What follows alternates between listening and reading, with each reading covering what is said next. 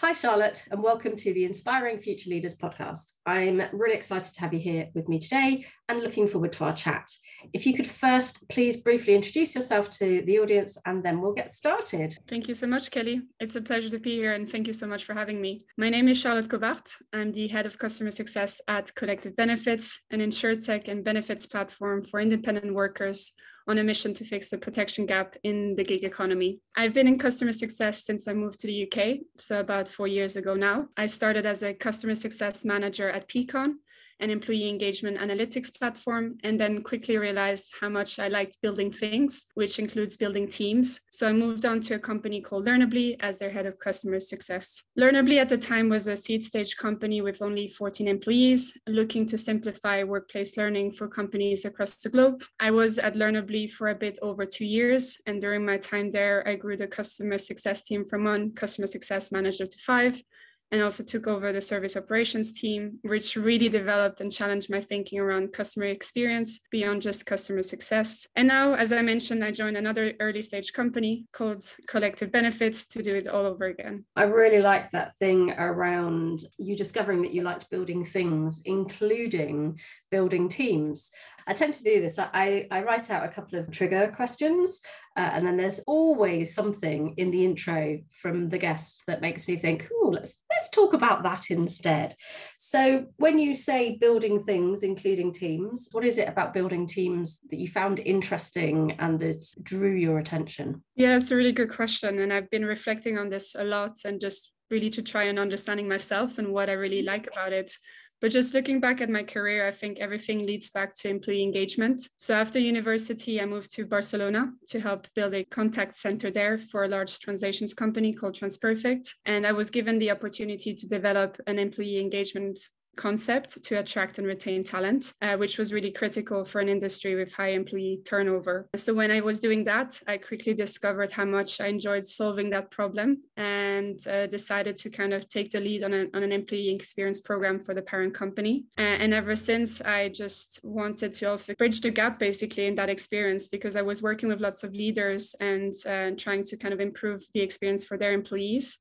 Uh, but I also just felt like I wanted to have that personal experience myself uh, to kind of combine it with the theory and also just having more of a direct impact on people's careers and experiences at work. Charlotte, I am so interested and intrigued to hear all about this. Wow, where do I start? I think the piece that really kind of piqued my interest there was the fact that you said you've been working with lots of leaders in order to understand them, to understand their employees. What sort of learnings do you think you got from all of those leaders, bearing in mind that you were talking to them specifically about employee engagement and employee experience? There was so many learnings. Um, so it was there was learnings from me just experiencing leadership myself um, as an employee. I think there was quite a few learnings there in terms of how they ask questions in interview. I still remember one of those questions that really kind of impacted my career.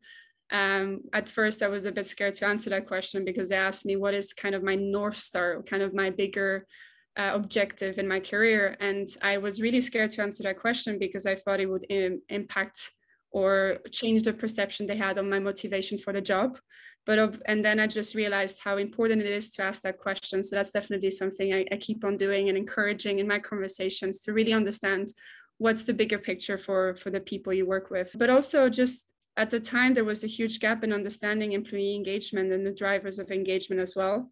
So I think just having those conversations and providing more clarity to leadership on what that means and what is actually part of the, of the experience was a big learning for me as well. And just kind of having those conversations, really open conversations with those leaders and trying to understand, okay, what's the most important thing for their people at the moment. I love that learning about the question in the interview what is your north star? I had a fairly similar experience a number of years ago. I got asked this question where do you see yourself in five years? And there was part of me that was terrified to answer really authentically. I took the plunge because i didn't know where i saw myself in five years time because I like to assess opportunities as they arise. And I was very authentic and I told the CEO of the company that I was applying to, and he loved that authentic answer.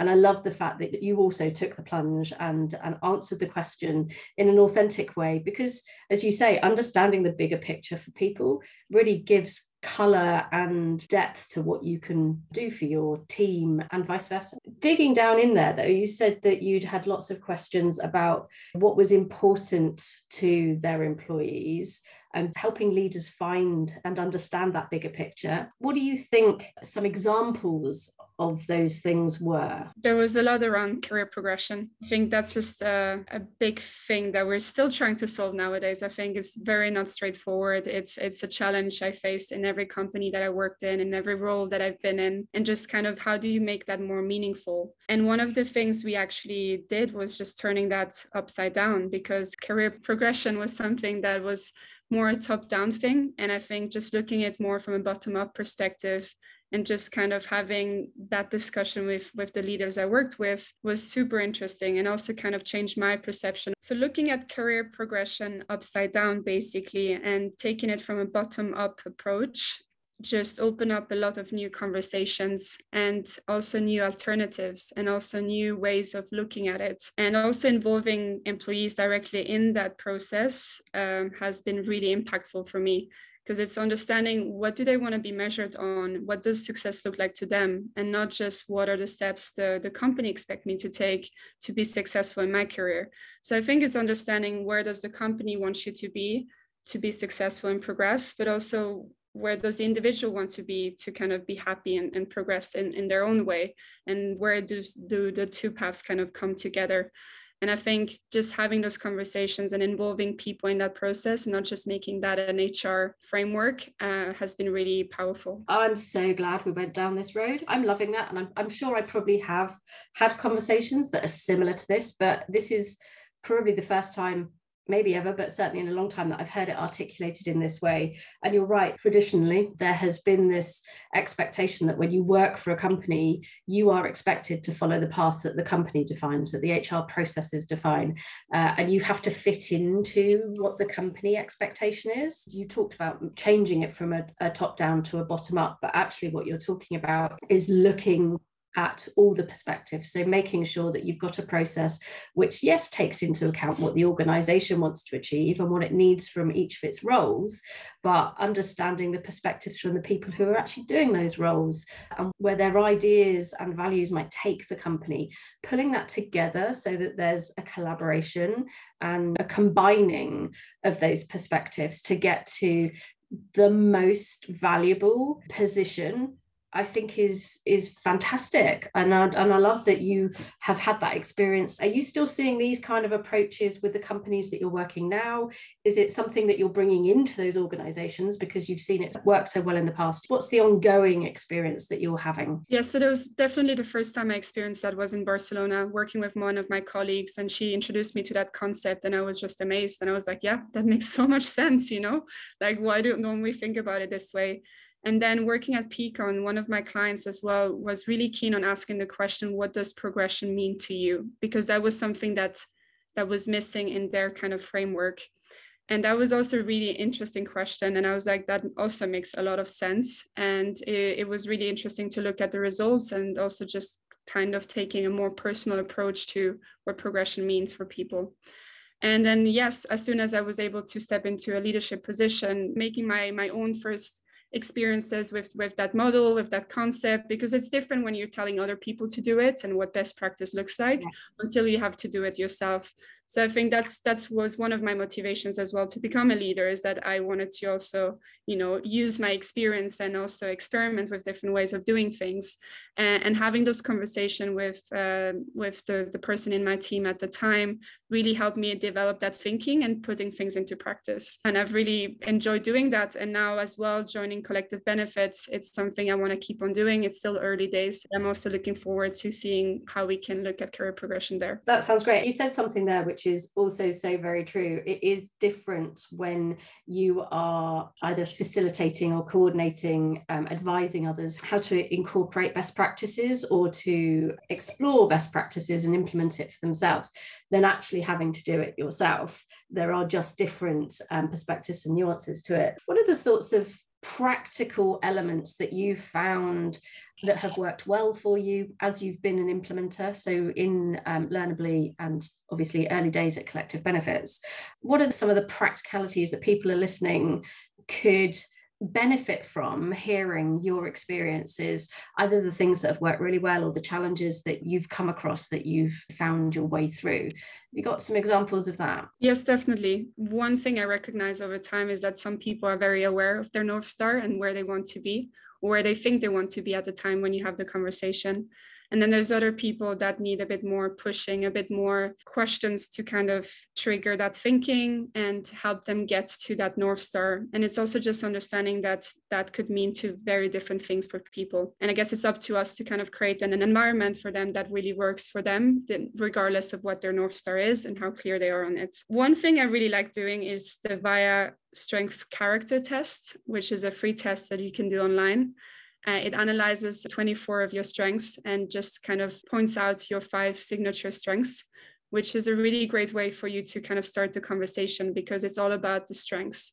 And I think if you focus on the strengths, that kind of leads to more job satisfaction, it leads to more confidence, more encouragement and you can really kind of start understanding what their value in their job and if they're also able to use their strengths in their job enough. And if not like what are the experiences they need to actually be able to use their strengths more? So i think that's really i think in the focus for me in any career path any work experience understanding their strengths, understanding their North Star, having those conversations and building that confidence and, and a plan together. I want to clone you, Charlotte. Could you just tell me what was the name of the test that you do? VIA Character Strength Test.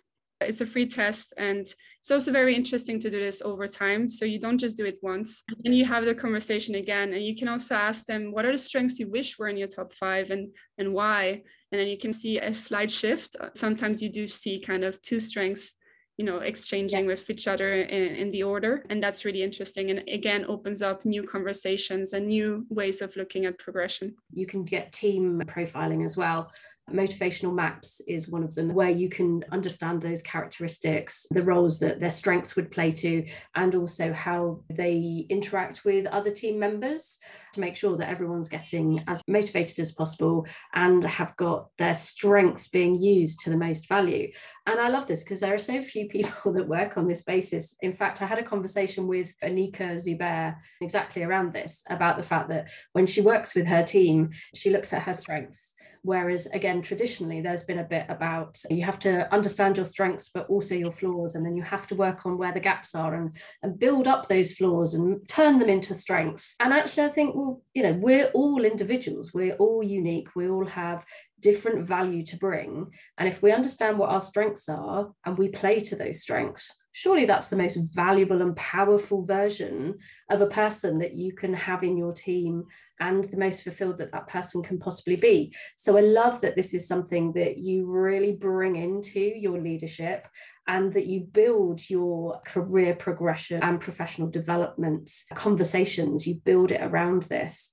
I also i'm dying to go and have a look at it now to see what i'd like my top strengths to be and then what they actually are it can be very surprising sometimes. And you, and you so you look at the top strengths and also the bottom strengths. I think that's equally interesting to be like okay so these are the things that you least identify with or is that really something you don't want to have in your day to day and yeah. just kind of asking relevant questions around that as well is, is super interesting. Absolutely. That's a very good point charlotte because where i pointed out there that being aware of your strengths and traditionally we've called it flaws or gaps but actually it's recognizing the skills and qualities that do exist in us and the things that we really want to do and the things that we're really not motivated by.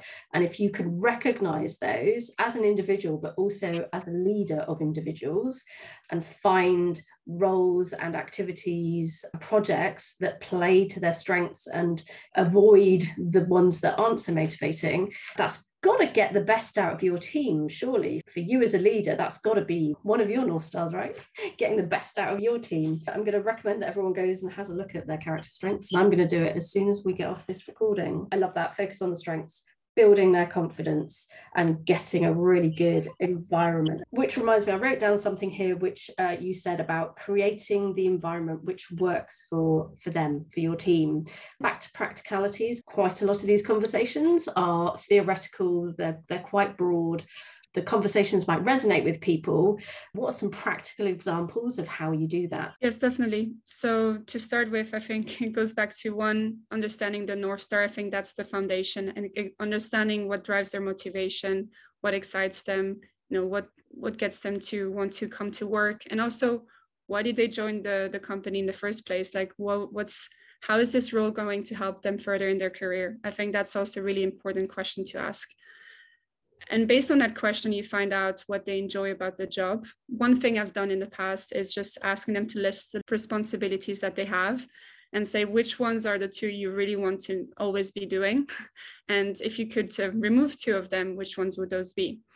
And that again creates an understanding of you know what do they like to do? And also what are the blockers for maybe some of the tasks or responsibilities that they're less keen on doing and again it creates an understanding i think at the end of the day it comes back to understanding your people and then understanding certain blockers and helping them through those blockers is it kind of longer term blockers or is it short term blockers because short term blockers could be a knowledge gap it could be a support gap it could be a tools gap. So it's understanding those gaps of, and those blockers for them to actually find motivation in doing certain tasks.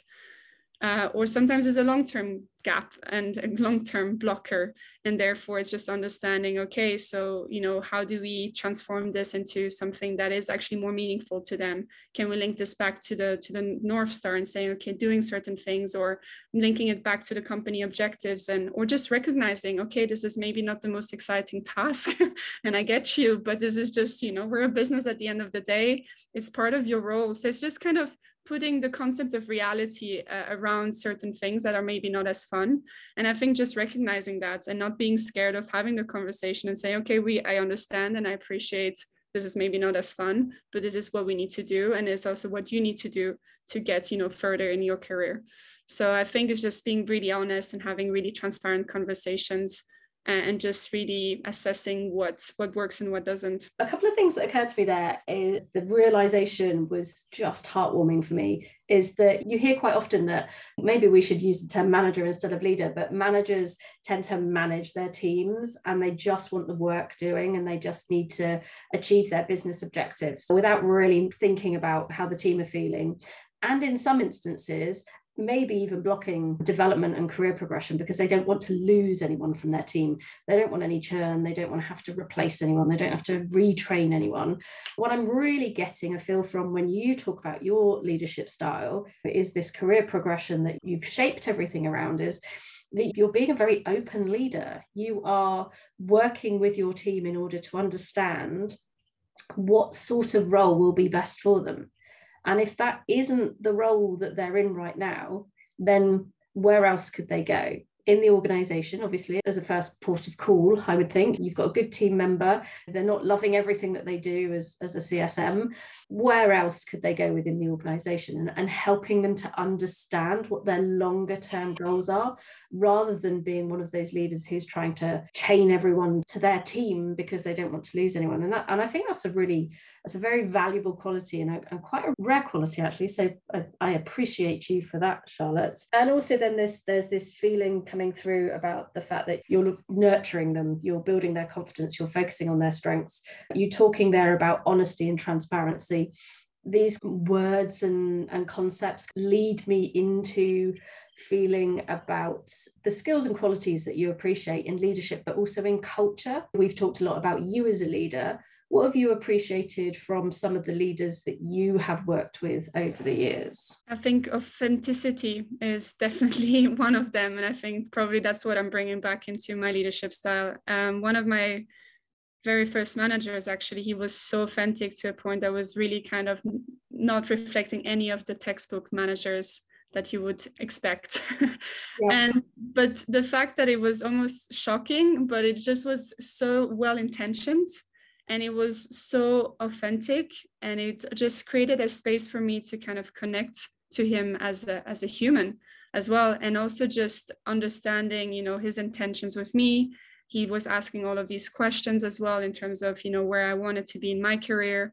Uh, he also made sure i was always exposed to a lot of different opportunities either in his team or somewhere else. He really really wanted me to succeed and i appreciated that so much. It really built my confidence and that was definitely something I wanted to take on uh, for for the teams that I would be working with. I cannot tell you how much I love that, and also how thrilled I am for you that one of your first experiences with a leader is that, that they were that type of leader.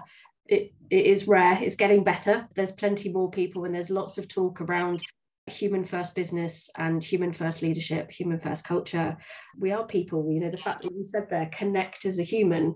Uh, organizations, companies are made up of people and we're all human at the end of the day. So it makes utter sense to me that we treat each other as humans and that would mean that we would get the most out of each other. The other thing that you said there, which I have written in capital letters with lots of exclamation marks around it, is authenticity, because that again is one of the qualities and values around leadership and culture that I'm most passionate because th- again you can tell when somebody's not being authentic with you and it just means that we're wasting energy trying to guess what's happening and then we're also wasting energy trying to be somebody that we think the other person wants us to be rather than just being our natural authentic self. What about your teams? Let me tell you where i'm going with this.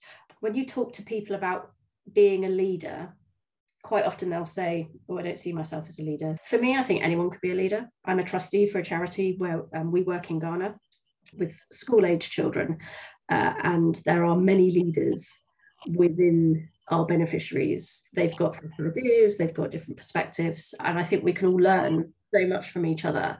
What's your thought around who makes a good leader and, and what qualities they might bring to the table? Yes, absolutely. So for me, it all goes back to having the right intentions of wanting to be a people manager. I think for some people, it's a very natural thing and it's something they enjoy doing because they have the empathy for other people. They have this natural desire to help other people and and really wanting to support other people in their careers. And I think if you recognize that in yourself, it doesn't really matter how much experience you have. Obviously experience helps a lot because it helps you improve it helps you you know change your your ways of, of managing a team. But i think at the end of the day if the team can recognize that you have the right intentions that you actually care that you want to support them and make them successful in whatever they do I think that's just the baseline for a great leader. And you can bring that on into your first day of being a manager. You have some very thoughtful responses. I love this. I think also that come, kind of comes back to the authenticity that we were talking about a moment ago. If you've got the right intentions, that shows that shows through because you can be authentic about it. Uh, and interestingly, you did mention something there that I was wondering whether to bring into this episode.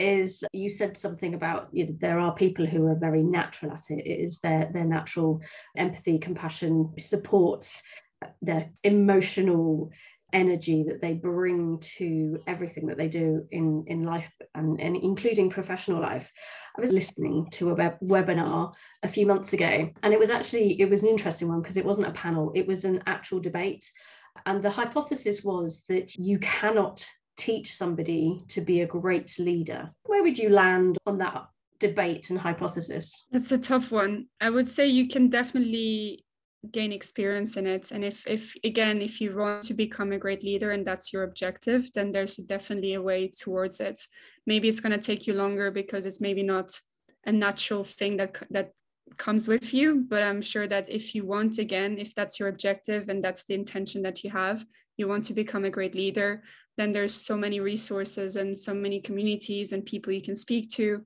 You can get a coach. Like there's so many opportunities to develop those skills. So I'm, I'm not saying if you don't if you're not born with the skills you can never become a leader but i can but as long as again it comes back to the intention and your own objectives. If it's important to you to be a great leader, then you can become one. But if you're only becoming a people manager because you see that as a way of, of progressing and a way of getting more power and authority, then I think maybe then it becomes a clash and then it's maybe harder to shape certain behaviors for those people. Yeah, I, I agree with that. There's a slight nuance in there that you touched on that is, is one of the things that I'm discussing a lot with people is I think there is a difference between being a leader and having a job title which people assume is a leadership role. If you're in the leadership team, if you're in the C suite, then you're classed as a leader. And yes, that is one aspect of it. The definition of leader and the, the topic of leaders and leadership is very broad. And for me, I think a true leader doesn't need a title, isn't necessarily the person who has the title a true leader and a great leader is somebody who inspires others, has that empathy and compassion, and potentially doesn't even realize the impact that they're having on other people. It is the way that they handle things and respond to people and build relationships with people that just it is it's not the person themselves that make the decision that they're a leader it's the people that choose to follow them or to be inspired by them or to approach them for guidance and support and that nurturing and empathy that you're talking about. Those are some of the things that i sometimes think about. And perhaps that is the difference between whether you can teach somebody to be a great leader or not is what do you define a great leader to be? Who do you define to be a great leader? Can they put that choice on themselves? Can they say i am a leader or does it have to be an external kind of response to to who they are.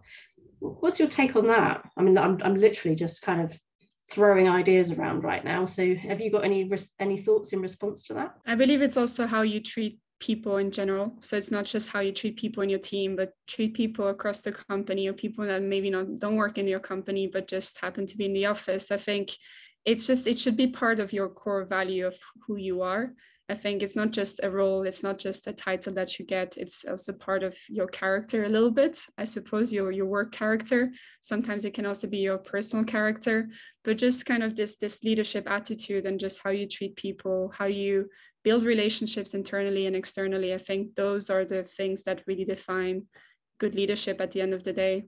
Because when you need people the most, it's if you haven't built this relationship, if you haven't appreciated the people around you, it's going to be really hard for you for people to step up for you and actually help you out. So i think it's really like every day you should live live by those values and really be appreciative of people around you take an actual interest in people around you treat people well and i think that's going to help you much further in life. Absolutely. I, I think that's a, a, good mantra for anybody in life to live by, which is probably why I'm so passionate about this subject and that perspective and trying to contribute to the conversation by having this podcast. But also, uh, I couldn't help but smile my way through that last response, Charlotte, because everything you talked about there, we're both um, from the customer success world. Everything you talked about there reminded me of being a customer success professional, whether that's a CSM or lead of a, of a, of a CS team, you have to do all of those things. You have to build relationships. You have to care about the people on the other end, whether that's your customers, your teammates, the people within your organization. We all contribute to the success of our customers. We all contribute to the outcomes of our customers. And we need to build the relationships in order to bring the right people in at the right time and get their contributions to where we're trying to get to. So, actually, does that mean that all customer success professionals are good leaders? maybe this is the answer. well, and, and and again, bringing that back, you know, one of the things that I really do think is important or you know what i what i would really love to see happen and we talk about this a lot in customer success as well don't we that um, customer success is not just one person one team one discipline it is a company wide philosophy. It should be a company wide philosophy. Everyone contributes to customer success. Uh, and all of those qualities that you raised there about great leaders, I do think a lot of that shines through in customer success because you have to build so many relationships in order to move everything forward.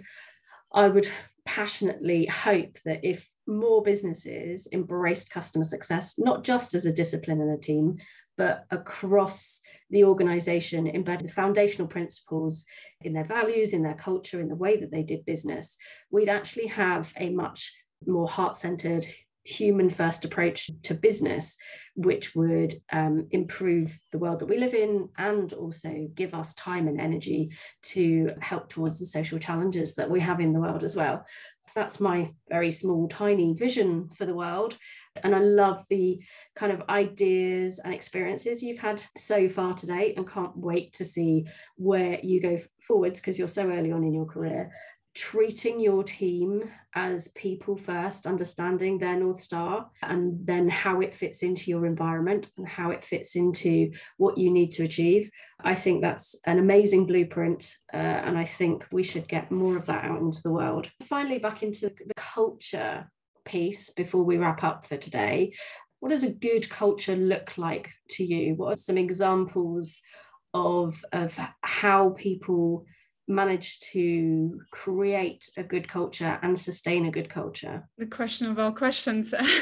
That's true. Yeah, you're not wrong. Yeah, no, it's a big question. Culture is super important, and values that are associated to the culture are super important as well. And it's, and I can see that more and more. At first, I thought values was just something you put on your website, is a bit of a marketing and and then you were introduced to them during your onboarding and that was it. But i think more and more companies now really live by their culture and you can see it's part of their interview process. I think that's super important. It really kind of gives you more insights on the candidates you're interviewing. So i think building you know your values question into your interview process is a really great start uh, one it gives them an opportunity as well to ask questions back and also make sure that that's the culture is a fit for them. But also when you ask those questions you can also see is there a bit of a culture match and and how do they react react to their uh, to your culture to begin with. Then i suppose it's also building in culture and value into your business objectives. We actually just had a conversation yesterday about this. We were trying to solve a problem internally looking at how we could you know just become better at sharing knowledge across the business because there's so many different teams. So you know when it comes from sales to then customer success but then operations and then now we have an insurance team and, and a product team and there's so many teams involved. So we were trying to understand what's the best way of having that knowledge flow across the different teams. And then we were just thinking about as well the, the culture and value aspect that fits into that because it's we're we're early stage we're trying to build something together so there's a lot of learnings that need to be had. And there's a lot of you know mistakes that we need to be making and we will be making. So it's also how do we react to that to making mistakes and and, and are we able to step up and share those mistakes? Or are we going to be scared? So again that kind of goes back to the culture piece where if you have a value where you recognize people that step up and actually talk about their mistakes and are very you know kind of proactive about it and build a plan of of, of resolution around it that should be something that is recognized instead of feared so I think again, it's like, okay, so now we have this objective of becoming better at sharing knowledge, but then also how do we treat someone that makes a mistake or you know that doesn't achieve this objective and you know make that part of the OKR even. So I don't know if that made any sense, but yeah, just building in your culture, your values into everything you do and just recognizing people for for doing the right thing. It made a lot of sense. It was interesting in my mind to go through an evolution of times. Some of this will be before your time. You started there by talking about not feeling like culture and values was a tangible thing when I started my first job, I don't even think values were a thing. That's the realization that I had while you were talking is that if you don't pay attention to your culture, then you're unlikely to have a solid, positive, motivating, and fulfilling culture. Different people will be handling things in different way. It won't be cohesive. It won't be aligned. In a lot of instances, that's probably where toxic cultures come from. I've lived through quite a lot of toxic cultures, which is why today I'm so passionate about really understanding values and culture and aligning those. The evolution from people not understanding about paying attention to their internal culture to you having experiences where not only are there values which are absolutely authentic and true to the the culture that the company ha- started with and is building and is, is is sustaining and maintaining and they're building it into their interview processes in order to sure, ensure that there's an alignment where you can still get lots of different people with lots of different perspectives in but as long as you're underlying values are aligned, then that will help you know, build a strong and maintain a strong culture. And then I really love that. And that's a really practical example of how to show your values and your culture by making sure that it's part of the conversation when you're talking about your business objectives. How are we going to make this as authentic as possible? How are we going to make this as easy as possible for people? And that is one of the hardest things. People don't tend to step up and admit it, mistakes because so many companies have blame cultures, whether they pretend they do or not. When somebody makes a mistake, generally you get blamed in some way or get told off in some way. But if you are recognized, celebrated even for stepping forward and highlighting what has happened, why it happened, and what the learning is from that. Because that's the important thing. Making mistakes is part of life. And we just, it's the way that we handle it that's important. And recognizing um, the learning from that, I think, is the most important thing. So I loved that practical example. I love the fact that you're building it into your business objectives. And I love that it's actually your values are part of your business conversations. That's really fantastic. Thank you so much. We've had so much to talk about. I've loved all of your perspectives from the theoretical, from your experiences to the practical um, application of some of these um, ideas. It's been truly wonderful episode for me. Thank you so much for coming on. I always ask this of guests if people want to find out more about you or have more conversations with you, are you open to that? Where can they find you? Yes, of course. I love having these conversations. Every conversation helps. And uh, yes, yeah, so you can find me on LinkedIn, Charlotte Cobart. Charlotte's LinkedIn profile will be on the episode notes. So thanks, as I said, for a great conversation, Charlotte. And many thanks to those of you listening at the other end. Watch out for the next episode next week of the Inspiring Future Leaders podcast. Bye for now. Thank you. Bye.